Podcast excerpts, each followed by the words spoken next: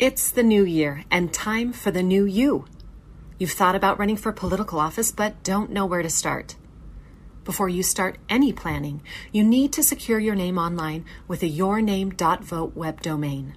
This means your constituents will know they are learning about the real you when they surf the web. Secure your domain from GoDaddy.com today.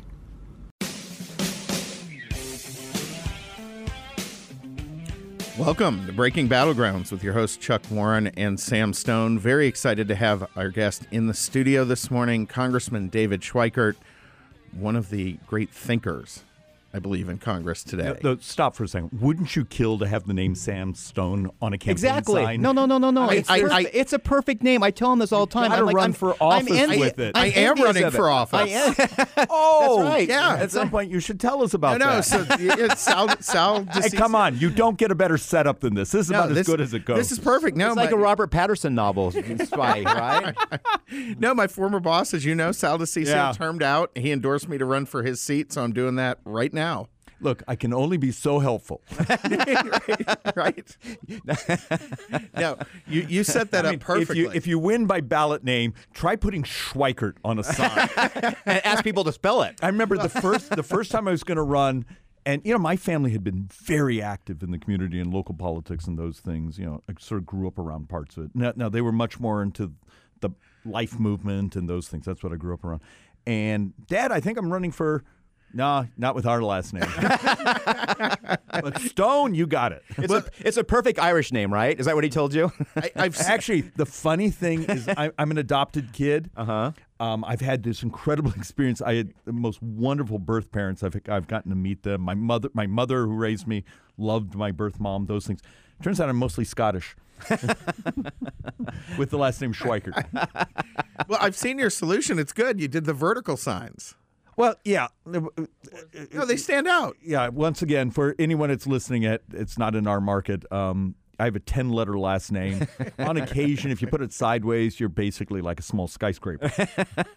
Yeah. All right, Look, shall we put get it to the sideways, if you put it sideways, you're violating uh, sign rules in at least three jurisdictions here. So, All right, now on to something that's actually important. How do we save ourselves from the mess? So tell us how we get inflation. Uh, Biden's saying it's not his fault.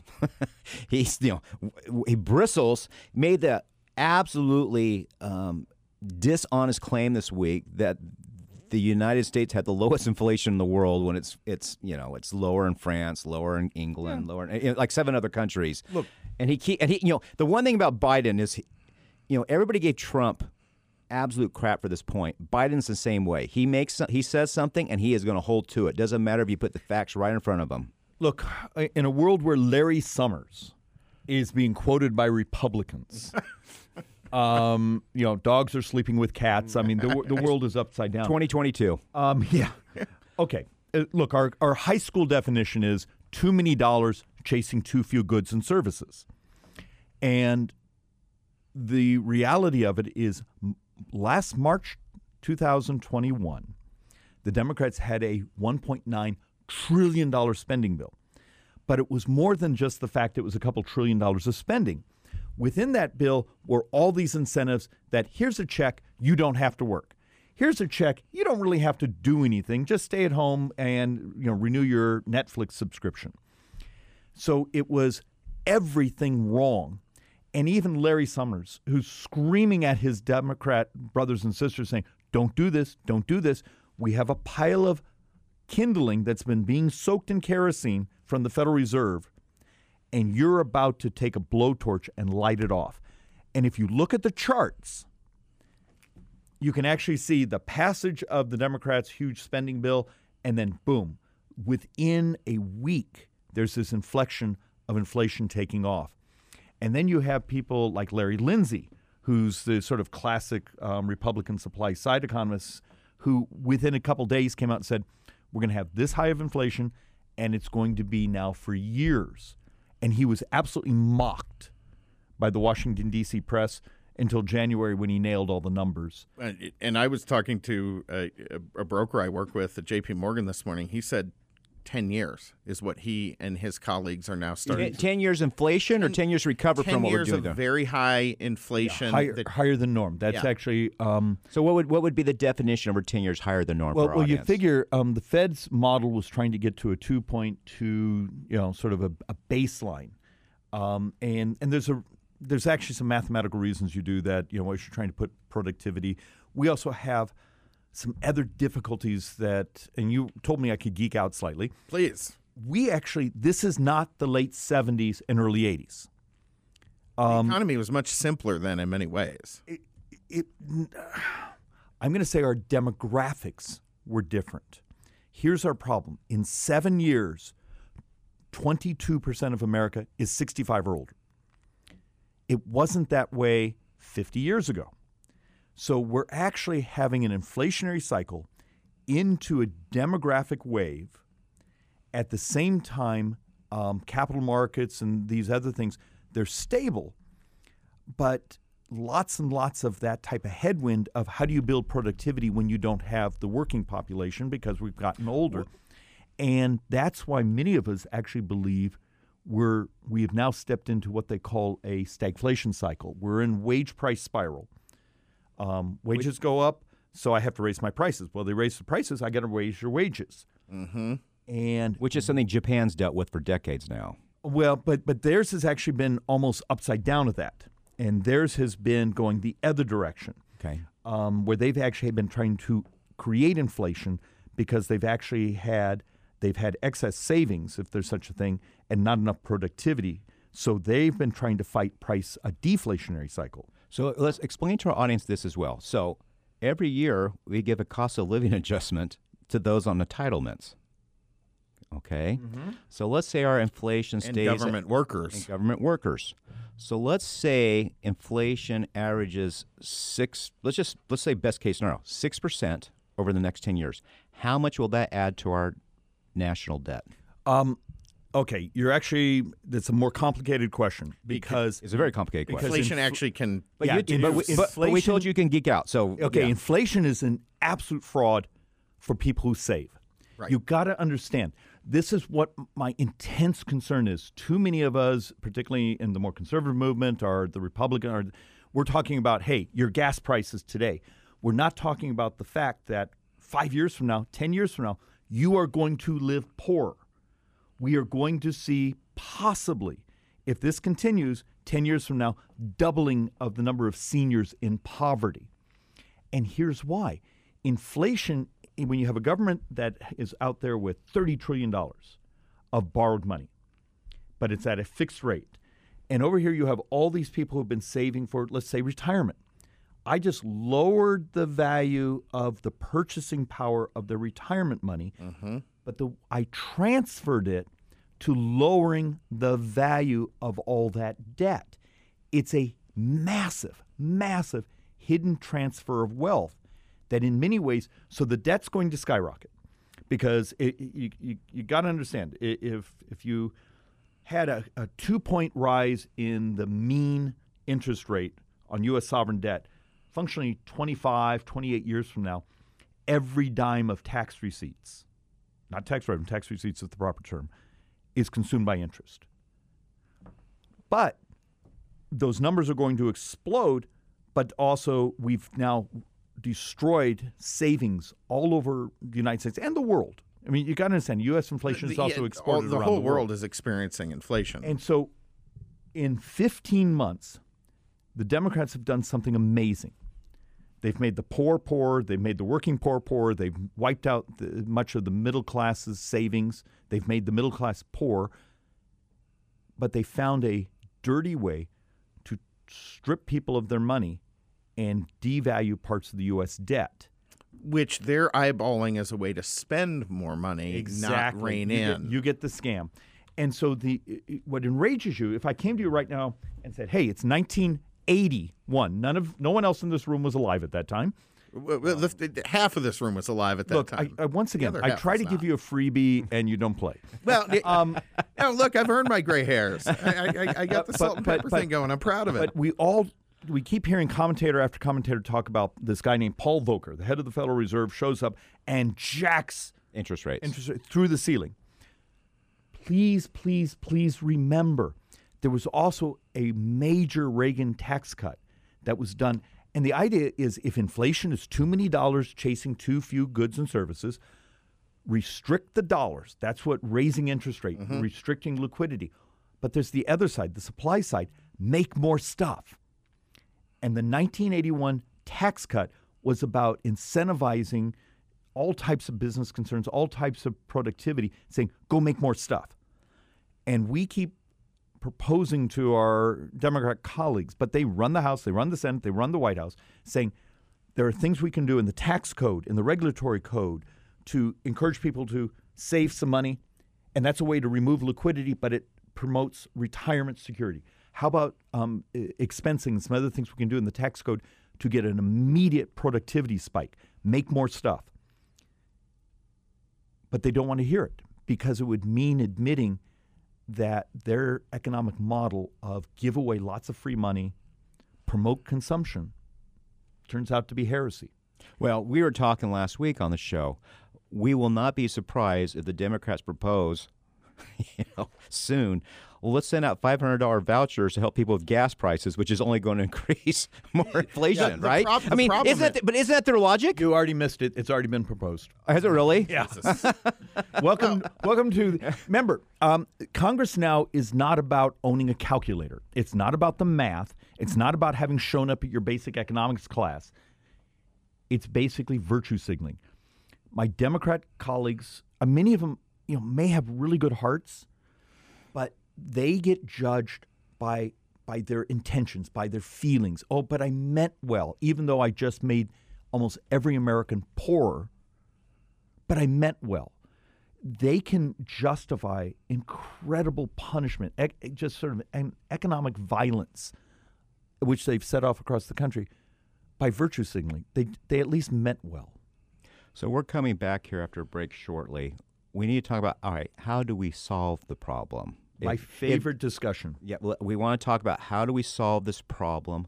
This is something Republican activists need to start focusing more on because this really has long-term benefits. I know we like to talk about all these other issues, but this is something that has dire consequences It- it- for, this- for not only the United States but for the world. And folks don't understand how many years this punishment is going to continue. Congressman David Schweikert, we have just about 30 seconds before we go to break. How do folks follow you? How do they keep up with you? Because Um, I think they need to hear a lot more of the stu- this discussion we're having Look, now. there, there's um, uh, Rep David, you know, which we Rep actually David on Twitter is that? Yeah, but but if you actually go to our congressional website, we actually put out a pretty comprehensive newsletter every week. Now, which I which I read and it's fantastic. yeah, and you got to understand, recommend. I don't do regular politics. I'm I'm the senior Republican for Joint Economic. I'm on Ways and Means. I'm the senior Republican for over Social Security. We do math. well, that's the last word. Breaking battlegrounds coming back in just a moment.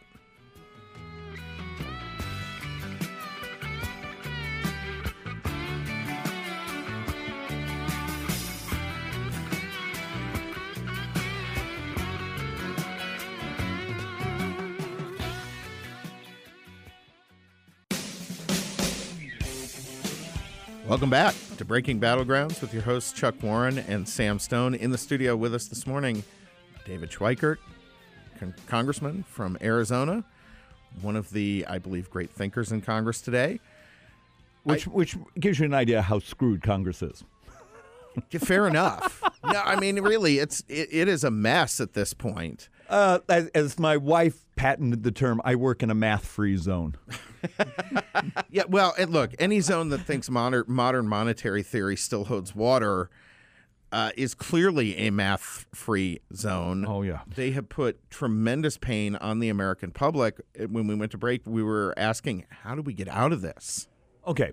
Um, and look, there's there's always the fun discussion groups where here's my monetarists, here's my Keynesians, here's this and that, and I think there's a misunderstanding of how it actually all handshakes itself. Um, okay, let's first walk through. What do you do to create a disruption of an inflationary cycle? We can actually let the Fed jack up rates, pull out liquidity, put us into a recession, the problem is in this particular cycle because of our demographics you know not having enough workers we've gotten older underperformance of young males in the labor force You got to break the labor cycle. It means some uh, uh, these people who keep telling me, "Oh, David, we're going to have a mild recession." Maybe not at all. I'll go out on a limb and tell you, I think mathematically in 2 weeks when we finish this quarter, we may be already in the old definition of two negative quarters. Right. Yeah. We may already technically be. Now, technically, a recession is actually tr- announced by a little committee of bureaucrats. There's actually not a. So that's the real But, but in the real world, But in the real world, and that still will not slow down inflation until you crack the labor markets. That's the Fed's doing. And so they but that's punishing. That makes poor people poor. It's going to create massive dislocation. It's it's it's just mean. So you're a member of Congress. What do you do to step up and say, I care about people. I love my country. I love my economy. I want stability because stability is how you because inflation really creates societal stresses. You want to have a society that goes to war with each other. You know, Democrats used to talk about income inequality. The fact of the matter, the inflation they've set off does that. And if we're still going through this a year from now, you watch about what's on the streets because people all of a sudden they thought they were voting for freebies and now they're poor. Policy wise, well, well, they they are voting for freebies in a certain way because they're going to be ending up getting a lot of their meals at the food bank. yeah, well, I mean, I mean, and, and not to denigrate what those Yeah. those organizations no, no, do, but but, but we, we we don't want to be hyperbolic, but the reality is, uh, you know, I have a handful of economists that work for me. You know, I- I'm senior on Social Security, I'm senior on joint economics, so I'm blessed. I get to go to geekdom, and a lot of my guys just don't believe how fast the numbers have been moving against us. They, they they're having trouble processing how fast the numbers are eroding. So I come to you, you're a member of Congress, and say, too many dollars chasing too few goods and services. Solutions are I have to remove liquidity out of society. There's too many dollars. This is what the Democrats have done, but now we need to pull them back, or we need to make more stuff. Do both of them.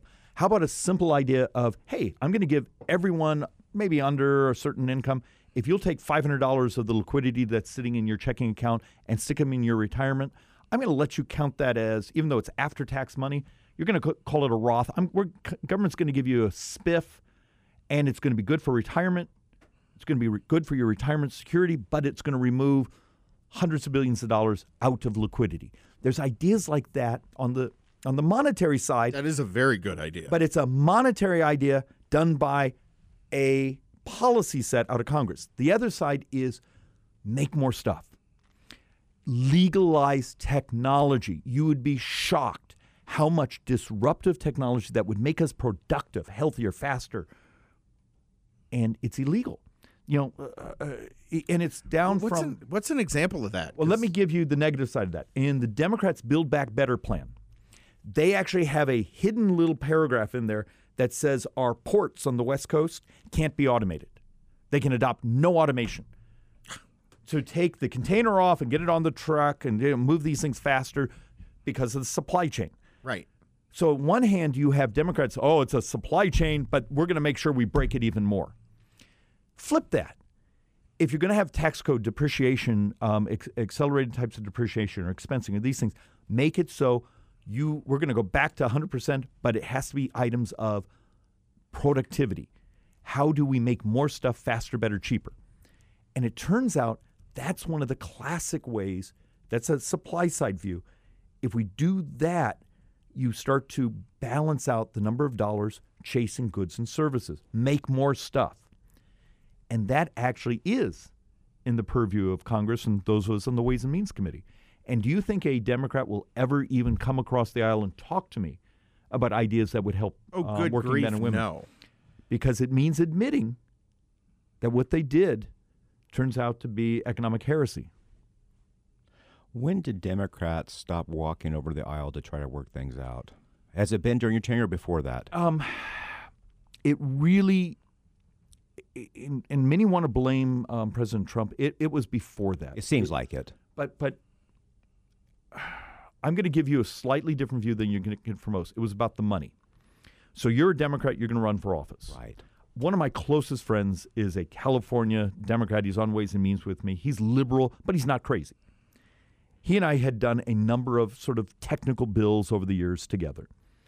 Um, about, it, oh, I think it might have been the 2018 election. He came to me and said, Schweikert, you know you're my buddy, but I can't be seen in even a photo with you. I can't sponsor because I'm getting so many of my Democrat activists who who the, say the Act Blue type people, the Act Blue MoveOn.org, that are saying like they that. won't contribute to me if I if you keep working with Republicans. I won't. So at some point, it wasn't the politicians. It was The, The- Twitterati and the donors. but but but but it's the parasite class.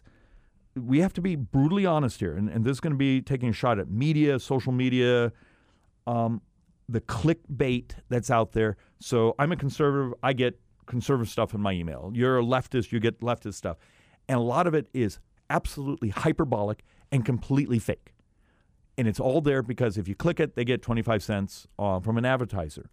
And so they ratchet up, ratchet up because they're sucking money out of your willingness to for reaffirmation. What's amazing about that is you continually see in the press former President Trump is just going to burn everything to the ground unless he gets his way. But basically, what's happened is the leftist activists of the Act Blue MoveOn.org are just willing to burn everything down to prove they're right, and they're and they're and they're willing to punish their loyal Democrats for stepping over and talking to David about how to solve some issues. Look, um, so you actually ask, when did it become? Now, also, um, you know, I'm a bit more libertarian. Um, you know, the math always wins. one of the founders of the Freedom Caucus. Yeah, I'm one of the founders of the Freedom Caucus. So, so you know, um, I am what I am. But I actually believe both Republicans and Democrats, um, because we often sound like it's the 1990s. Uh, I, I know we have only seconds, but I'll do something really, really fast. If I came to you, if I came to you tomorrow and said there's this thing you can blow into, and it instantly tells you you have the flu, instantly bounces off your phone and says, "Hey, you're not allergic to this," and could instantly for, um, order your antivirals. Except the problem is that technology is illegal today. We need to change that stuff. Wow. More with Rep David coming back here, Breaking Battlegrounds. Come back in just a moment.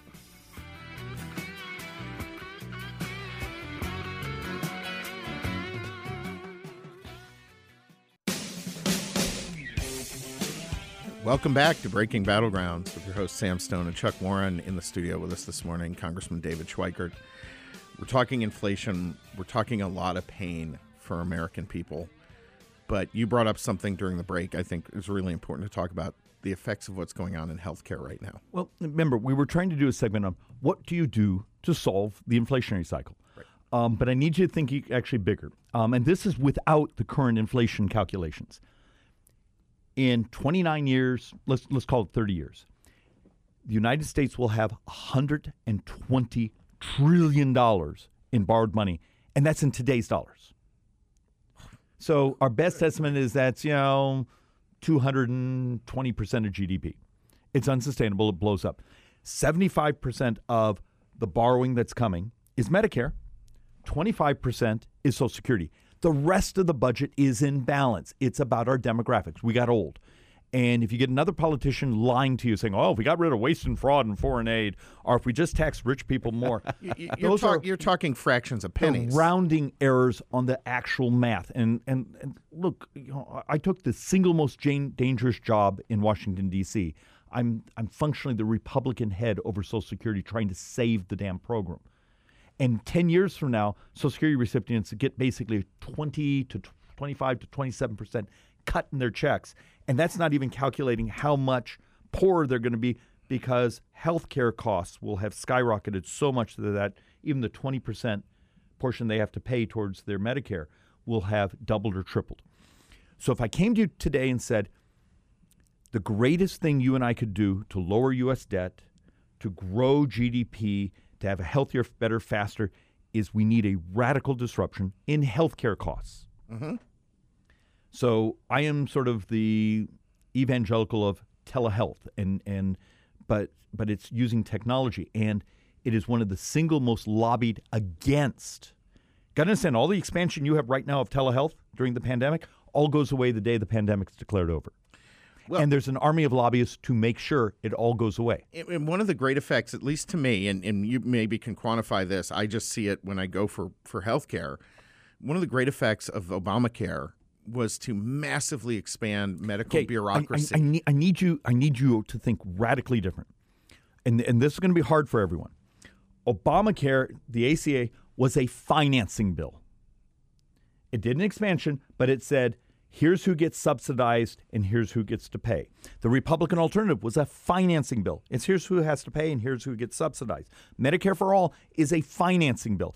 None of them talk about how to change the actual price of delivering being healthy. Well, but but tied to that, as I understand, were changes to coding and and billing issues that ho- that have forced hospital Yeah. consolidation and really no, blown uh, up uh, bureaucracy. Yeah, that, that, that's just because uh, i i there's so much when you, you get a regulatory arbitrage. When you have lots and lots and lots and lots of regulations and CMS and those things, and I used to be on one of the old DRG boards. Um, you, you amortize your your little bureaucracy over that cost. My argument is legalize technology. The thing, you know, when you can today have something in your home medicine cabinet that you can blow into, lick into, urinate into, whatever, and it can almost instantly, sorry, but it, it- this is the technology, The- the- and, the- and almost for- can instantly diagnose you. And the accuracy is off the charts. And allowing that accuracy to order your pharmaceutical and have it delivered to you, that is the first step. But the revolution, the thing I want you, and if anyone's listening, go do some internet search um, stem cell cure for type 1 diabetes. Turns out, and it's only been like six patients, and it's in a, a regulatory hold right now where they're doing a risk assessment. But we've had six patients, I believe, now cured of type 1 diabetes. Wow. Type 2 diabetes is 33% of all healthcare spending. It's 31% of Medicare spending. Remember that? Functionally Type- almost type two is how much of our healthcare spending? 33%. 33% of all healthcare spending. Wow. Um, type 31 of Medicare. To cure diabetes, and it's it's it's big, it's complicated. You're going to have to you know find a way to help people not eat the things they do. You know, change the incentives in in, in nutrition support. Um, build a biofoundry, the model where you could actually provide um, a stem cell line that's ubiquitous, but that needs to be the operation warp speed of the next decade because that's the revolution. It, it's curing people, it's not patching them up and finding a better, faster way to process them through an emergency room. It's a revolution of technology over here, making it so you don't actually have to go to that urgent care center, that hospital, that emergency room, and over here, curing people. We know how to do this, and there's an army of lobbyists who want to stop the cures. Well, we're going to let that be the last word. That's Uh, depressing. it is depressing. Thanks a lot, David. Congressman, thank you. Now you know why I almost never get invited back a second Well, time. we're going to have you back. We're going to have you back. We, we need him for the whole hour next time, Chuck. I mean, we'll drink before, but we're going to have you back next time. Breaking Battlegrounds coming back in just a moment.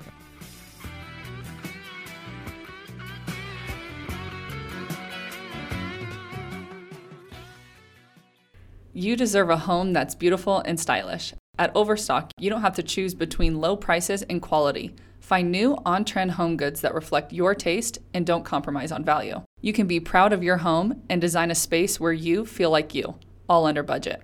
Plus, you get free shipping on everything in the continental United States. Overstock is where quality furniture and decor cost less.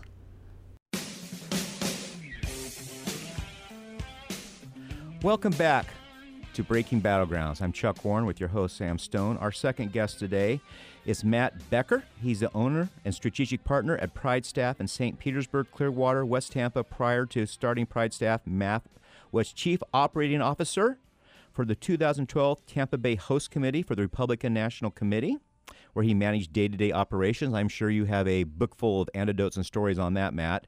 Um, he was also um, spent five years working as a private banker um, for Regions Bank, and Matt served in the George Bush administration and the U.S. Small Business Administration, and finished his service as Deputy Chief of Staff and White House liaison for the SBA. So, Matt, welcome to Breaking Battlegrounds. How are you doing? I'm doing great. Thank you for the opportunity. I appreciate it. Great. So we had David Schweikert on before. Um, absolutely depressing conversation about inflation. Smart guy can can put you on the floor yeah, when he starts talking and about he this just stuff. says inflation's here and the effects of it for the next ten years. Would you agree with that? Boy, I would would absolutely agree with that. Inflation's here, ten years. That that I'm not willing to go that far out yet, um, but it it is here for. I'll, I'll call it the next year or two, no matter what the Fed does, in my opinion. So, what do we do to get back um, to low inflation rates that we've been used to for almost three decades now? What what what do you if you're if Matt is king of the day of the U.S. economic policy? What do you think? What are the steps that need to happen? And more importantly, for our listeners, because we are on the radio out there um, in Tampa. What do they need to ask people running for Congress about it, and what are the solutions they should be pushing with these members? You know, I think it begins and ends with your small business community. I mean, if, if you look historically, the heartbeat of the American economy starts with United States small business. It's where the great ideas come. It's where revolution happens. It's the heartbeat, I think, of, of what we do. So access to capital is always the number one thing for small businesses, but then also helping them compete with the larger corporations in the sense of can they get affordable benefits, the healthcare benefits? Can they get affordable 401k plans? Can they attract the employees that the larger uh, employers are able to do because they have just bigger pots of money, for lack of better terminology? Um, I think you, we have to continue to look for ways to support the small business community. And I, I will go back and, and look at the low interest rates we've had over the last few years. Look at what you've seen in the amount of businesses that have opened. Um, entrepreneurship has exploded, uh, partially because people got tired of working in the corporate grind, but I think part of it is because people have ideas and they have dreams and they want to live them. Matt, this is Sam. You, you talk about small capital for small businesses, and, and I think there's a little bit of a trap with this kind of inflation, where you're raising the interest rates to try to tamp Yep. down inflation. How do you get capital, and, and especially capital for expansion, into the hands of these small businesses at the same time you're tightening the money supply? It, it goes back to, and it, I'm going to say something that every banker in America hates. They're going to have to take a risk. At some point, you know, what got me out of banking, to be brutally honest with you, is, is I had uh, a gentleman who was exceptionally wealthy, and he was applying for a home equity line, and the bank turned him down because he didn't have enough credit. Never mind that he had enough cash on hand to pay the whole thing off. Never mind uh, that his that um, he within his business he had cash to buy it three times over and pay for his house again. The bank said no, he doesn't have uh, adequate credit credit level because he paid everything in cash. Well, no. So I've dealt with that, and like I, you know, Mhm. we pay for our cars, but I have one car that's on lease all the time because I'm told by my bank you have to have it for your credit report. It's the most Yep. back ass, backwards thing we have in this country. Your credit reports. Is you look and saying you have no debt, you make X money, therefore you are a safe risk for us. You should Yeah. be running to sell that lease right now, Chuck. Make- so, you're gonna- so let, let's talk about the SBA for a minute. Um, Sure. what could the SBA do? I, I, I've heard horror stories about the SBA and people trying to get small business loans. And, you know, obviously Mhm. everybody has their own unique experience. As you were there, as you're the deputy chief of staff, what needs to happen the SBA now that we're in these times to really provide support for our small business community? First and foremost, Congress has to respect the SBA. The, are, the SBA is generally treated as the, as the stepchild to, say, the Department of Commerce, even though it's a completely independent agency. Um, so much lip service is spent towards we need more small business owners or we love LLCs or subchapter S corporations. You hear it every election cycle with, with elected officials talking about how important they are. And then when they get to D.C., they do absolutely nothing about it. Um, SBA is largely a forgotten agency within the federal government, which doesn't mean that they need more money. It means more that they just need more power. They need more influence. They need members of the, the legislature to listen to what they're saying. Because my experience, the people there are hardworking. The downside is when they implement stuff at a bank, use a Truist, use a Bank of America, use whatever big bank, Wells Fargo, a lot of those banks have their own uh, SBA uh, approval systems. They'll go to the client and say, "Oh, I'm sorry, the SBA declined it," when in fact it was their own internal processes that that declined it. They were fine under SBA um, rules and regulations, which is why that same person can generally go to a small community bank and get the SBA loan. Oh, I I didn't know that. neither did I. What else? What else can the SBA do to help small businesses, which are now coming to the point where if they can get, I mean, that's the other that's the other joke about banking. Most small businesses can't get a small business a loan from the bank without providing their firstborn, their left finger, and a deed to their dad's house or something, right? So what? Absolutely. What, so I mean, that's what makes banking a joke. I mean, I, you know, I always love these commercials. We're here to help you. They are truly not there to help you, especially if you're a business that's doing five, ten million dollars or less a year, which is the majority of businesses in this country, right? So, Yep. what can Correct. the SBA do to help those businesses grow? And, and the best thing about those businesses, by the way, is they're ingrained in their community, so they care about their community. They invest in their community. They belong to the civic organizations, and you don't get that from the big corporations. I know they give allotment of time for people, but they don't do it. So, what can we do to help those that business that that market? You know, I, I come from the school of thought where I, I want the free market to reign. And I don't necessarily want the SBA to do anything more so that there's more government intervention. I want people with great ideas to have the ability to go forward. And I think back to having a larger voice in DC, the SBA just has to continue to work at building their their their influence inside uh, the Beltway, so that when they go to Congress and say we need X amount of dollars for this or this type of program will work, they get a better audience. Do, do they have, pardon me, but do they have an advertising budget? I mean, I think if people knew and, and to press this on your members of Congress, to press this on the Senate. Well, here's what I think what happens, and and and Matt, uh, tell me if this is right. I think for most people, applying for an SBA loan is like dealing with your health insurance. yeah, You don't fair. want to do either. It's just full of paperwork, right? So, do you think that's a problem? Have you done studies there that show people don't go to the SBA because they just think it's more hassle than it's worth? There definitely what we heard when we were in the agency were people that would say that because the con- the misconception is. But again, if you look back at the streamlined processes that the SBA has with some of their bigger lenders, the paperwork is not any more onerous than what you would get in a general uh, loan at your bank, a general commercial loan at their bank.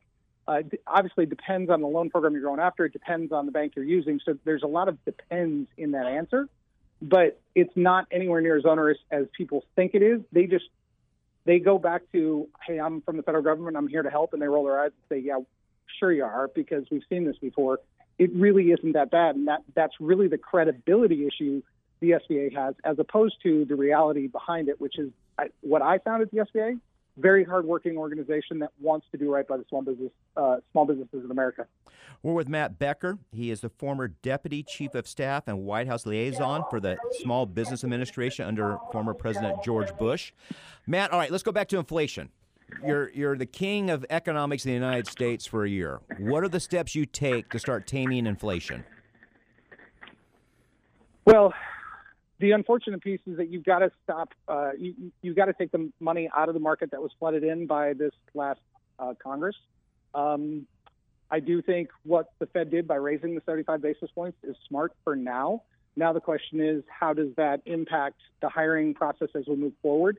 I think the Fed's in a tricky situation because if they do too much, we go into a recession. If they don't do enough, it's not going to hurt or not help um, inflation. But uh, right now, I think the only move you have is basically what the Fed is doing, and it's just a it's a tight wire rope because this administration waited so long to actually move on inflation because they thought it was transitory when it's not. I, I I would say that at the moment the rope's quite a bit larger because to really achieve the goals they're trying to do, you have to get the the rate over the rate of inflation.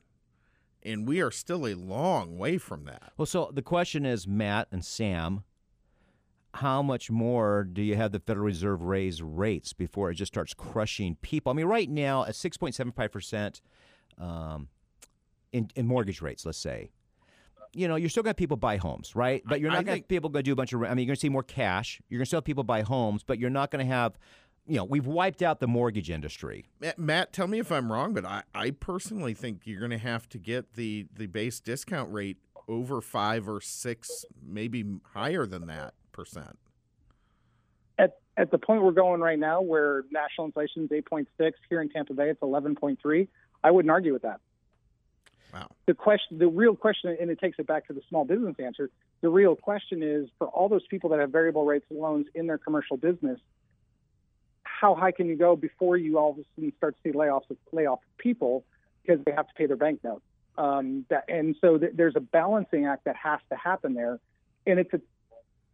I like to say nobody's winning in this situation because there's no easy answer. There's no silver bullet. I think the piece that, that bothers me the most is just how much it's been overlooked or ignored by DC over the last year, year and a half. Well, I, I mean, I think not only has it been ignored for far too long, but you know, go back and and I, I wish we'd had a little more time with the congressman to talk about this too. But I think they use those stimulus as as bait, as basically a Yeah. very small bribe for a lot of government spending that was the bulk of those bills. And that government spending is not going away. I mean, that's one of the things that money's been spent, but now all these local governments are raising taxes and chasing increased spending permanently. Exactly. Exactly. And Exactly. and it, it, it to me, it, you baited the American people, but now they're the ones paying the bill, and it's not going to be these government institutions that are going to get hit by this. They're all going to get cost of living adjustments. All the people working for them, the businesses, the giant businesses, the corporations they deal with are going to be just fine. But it's the small business and the individuals who are going to take the hit. Absolutely. Absolutely. Ab- absolutely. Hey Matt, t- you all right? So besides your former service, government service, you are the owner and strategic partner at Pride Staff, which basically encompasses the Tampa metro area. Long story short, and you know mm-hmm. you're you're you're a staff leasing agency. How has it been trying to attract workers that you can go then for and provide for companies asking for short-term staffing issues? So it's been a challenge. I listening to the, your former guest. Just I hopped on, and what he said was right on point. Was as a nation we've aged, um, and that's that's exactly right. The the unfortunate reality is is that the United States has aged. We have not reproduced in the levels that we need to to, to have enough people out working, which gives us an employee based market, meaning the employees hold the cards when it goes to employment. Um, and we still have a fair amount of people who don't want to come back to work yet because they found ways to live during COVID where they're completely content in the lifestyle that they have. So it's been the best of, best of times and it's been the worst of times because businesses are growing rapidly, but finding people has been a nightmare. Quickly here, we have one minute. Um, how do you feel the Tampa Bay area business community is doing? Is it growing leaps and bounds? So I think the greatest news that we have, and forgive me for getting too political here, but I think we have the greatest governor in the nation. And I think Florida opened for business a year, year and a half ago. I mean, once, and businesses took off. So I think Florida is well, well ahead of the curve in terms of where other states are in terms of their COVID uh, return to business. I mean, it's fascinating to me because right here in the Tampa Bay market, we have just been hiring like gangbusters, and the amount of people coming to Florida has been uh, incredible. So I think we're ahead of everybody else. So Yeah. I, I love where the Tampa I Bay think you'll be. is. I think we got 30 seconds left. Tell people where they find you, you, your company, and um, we'll terminate it So here. the easiest way to find, yeah, the easiest way to find us is staffingtampabay.com. Uh, that's our website that would cover both offices. But I've got an office in Clearwater and I've got an office in Tampa.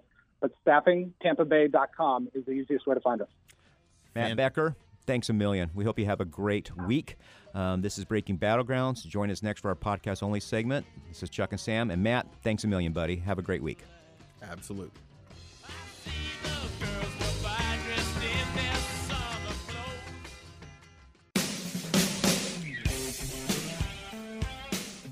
Welcome back to the podcast only se- uh, segment of Breaking Battlegrounds. I, I want to cry in my seat right now, Chuck. This is a depressing dang episode we just sprung on people. Well, it's a reality episode, and we need to go and put this on our various social media outlets, do clips of it as well. Um, look, we got real problems, and I, what's going to happen here, which the Democrats say they're opposed to, but this is going to happen.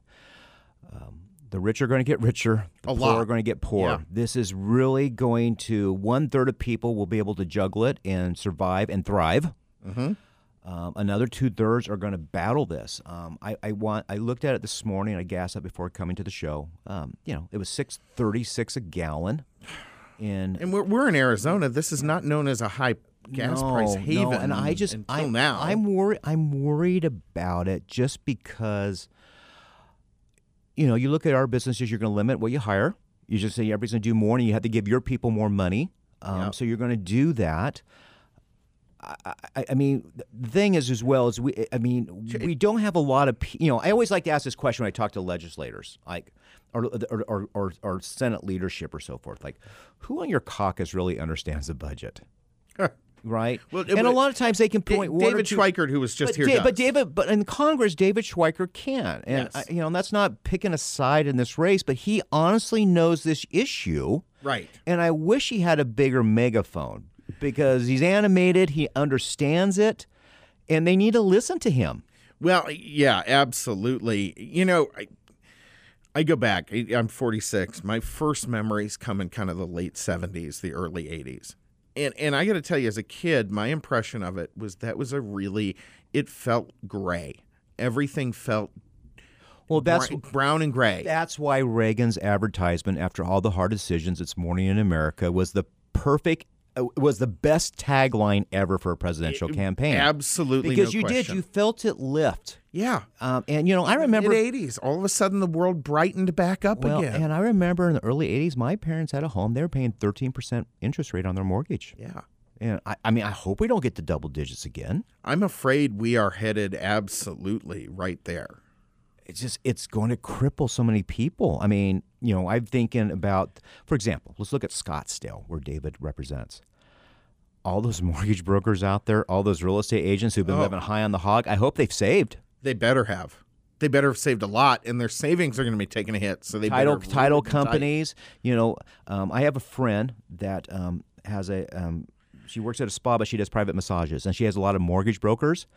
Two of her bigger clients have just been laid off the last two weeks. Well, and I, I sort of threw it out there in the previous segment saying, hey, you should sell your lease, but I'm not kidding. The car market's going to break wide open and prices are going to go way down. Right now, folks, if you're carrying a lease, go ahead and sell it. Ride a dang bike for a few months because I really believe you're about to see a giant drop off in all sorts of markets Yeah. like that. I, mean, I don't think we're anywhere near what people will end up feeling from this crisis. No, I agree 100%. It's just amazing. The- The other thing, talking about the demographics, and this is really across almost the entire world. There really is only uh, Africa and, and a, a few places in the Middle East where population is not shrinking. Even Latin America now has dropped to the point where population is basically being perpetuated but not increased by based on the birth rate. We have this crisis on our southern border and everyone is very rightly concerned about it, but my my one of my issues with it, I don't think people understand is that uncontrolled immigration like this encourages people to want to stop it as they should. But it damages the conversation we probably really need to be having about legal immigration at this moment because we need to be finding people to fill these jobs. Look, you are 100% correct. And I think about David's comment about his dear friend who's on the other side of the aisle who comes to him in 18 and says, I can't even be seen talking to you or have a picture with you anymore. So we have such we have such a distinct line in the sand on immigration that there are nobody in this insane asylum we call Washington D.C. right now who's willing to sit down and say, okay, we need to control our border, but we do need legal immigration. Yeah, and, you- and, and, and there's not a person who can bring it up. If you're on the Republican side, you're seen as amnesty. If you're on the Well, I- Democrat side, you're seen giving to Republicans. And it's I- a joke. I am on the Republican side and I'm running, but at the risk of being called out by by some of our activists on this, look, I have always said if someone wants to come here to work and we know who they are, Exactly. I'm I'm okay with that. If they can come here legally and we need to expand that, great, fine. No problem with that at all. We need people who are going to put in the time to work because David also alluded to something else. We have a problem with young males in this country right now. We have a Oh. big problem. It's a tremendous problem. It's I and I I'm concerned about it. I you know, no one wants to talk about it. There's you know there's many factors involved. So everything you know everything's always complex, right? We want to make it simple, but there is a real problem with fatherless homes with young men. I mean, and here and here's the reality. I was talking in to a video game generation. well, I was talking to a friend the other day about. I was talking to a friend the other day about it, and we were just talking about um, Jonathan Johnson, CEO of Overstock, and we are just talking about this issue. And I just said, look, when your dad and he had five sons, right, and they're all doing well, college, graduate school things. I mean, they're doing well. He's a great dad. And I just said, when they're young, how many times did you tell them, pick up your napkin, rinse off your plate?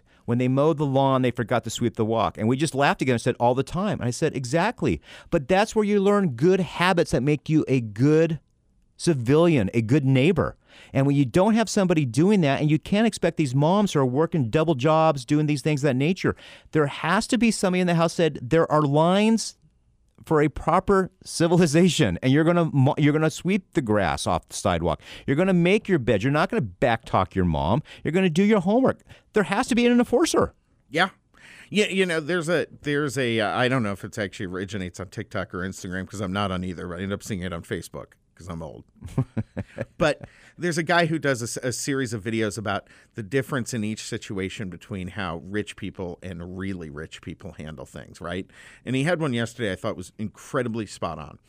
He shows somebody's kid coming to the the rich person and saying, "Oh, hey, you know." The dad says, "Hey, why aren't you at school right now?" And he says, "Oh, you know, I, I'm I, I didn't want to do some of my classwork this week. Blah blah blah. I need some money." And dad goes, "Sure, here's ten grand. Now don't bother your mother. She's she- you know." She's cooking from her cooking class. The really rich person says, "Oh, sure, no problem. I'll call the dean and let him know you're going to be out out of the next semester." And the kid goes, "Wait, what?" And he goes, "Yeah, because you're going to be working down at my dealership uh, in downtown for the next six months, right?" And the idea being that there's a level of responsibility that it takes to get to that point of being really, really rich that gets passed down to their kids through a discipline that they had that a lot of others just don't correct and and I think there are habits of discipline. You talk about fatherless children all the time. I'm kind of dealing with that as I, as I think folks listeners have gotten to know uh, with a kid who grew up without a father, and I can see the impact. there's repercussions There are real and repercussions. you've, you've, been, you've had the greatest gift of all you've had a great father and mother yes, who have loved you but you know they held you accountable yeah. They they were not handout parents that I grew up with. I mean, I started working working frankly with dangerous machinery that no child in this era would ever be allowed to go anywhere near. Uh, when I was six years old, you're the, you're the ron swanson of our radio Yeah, show Yeah, look, I was I literally strapped books onto the seat of the John Deere lawnmower to be over a hundred pounds so that I could activate it. I, my dad, when I was 15, told me to build a pond on five acres we had, and I got the backhoe. I'm the only person on who got the backhoe stuck. I still to this day. We had to have a tow truck come pull me out. Anyway, folks, this is Breaking Battlegrounds. We hope you have a great week. Um, we hope you'll listen and share the show, and um, we'll be with you next week.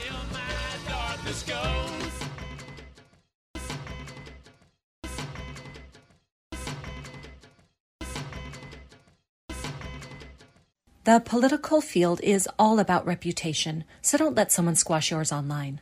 Secure your name and political future with a yourname.vote web address from GoDaddy.com. Your political career depends on it.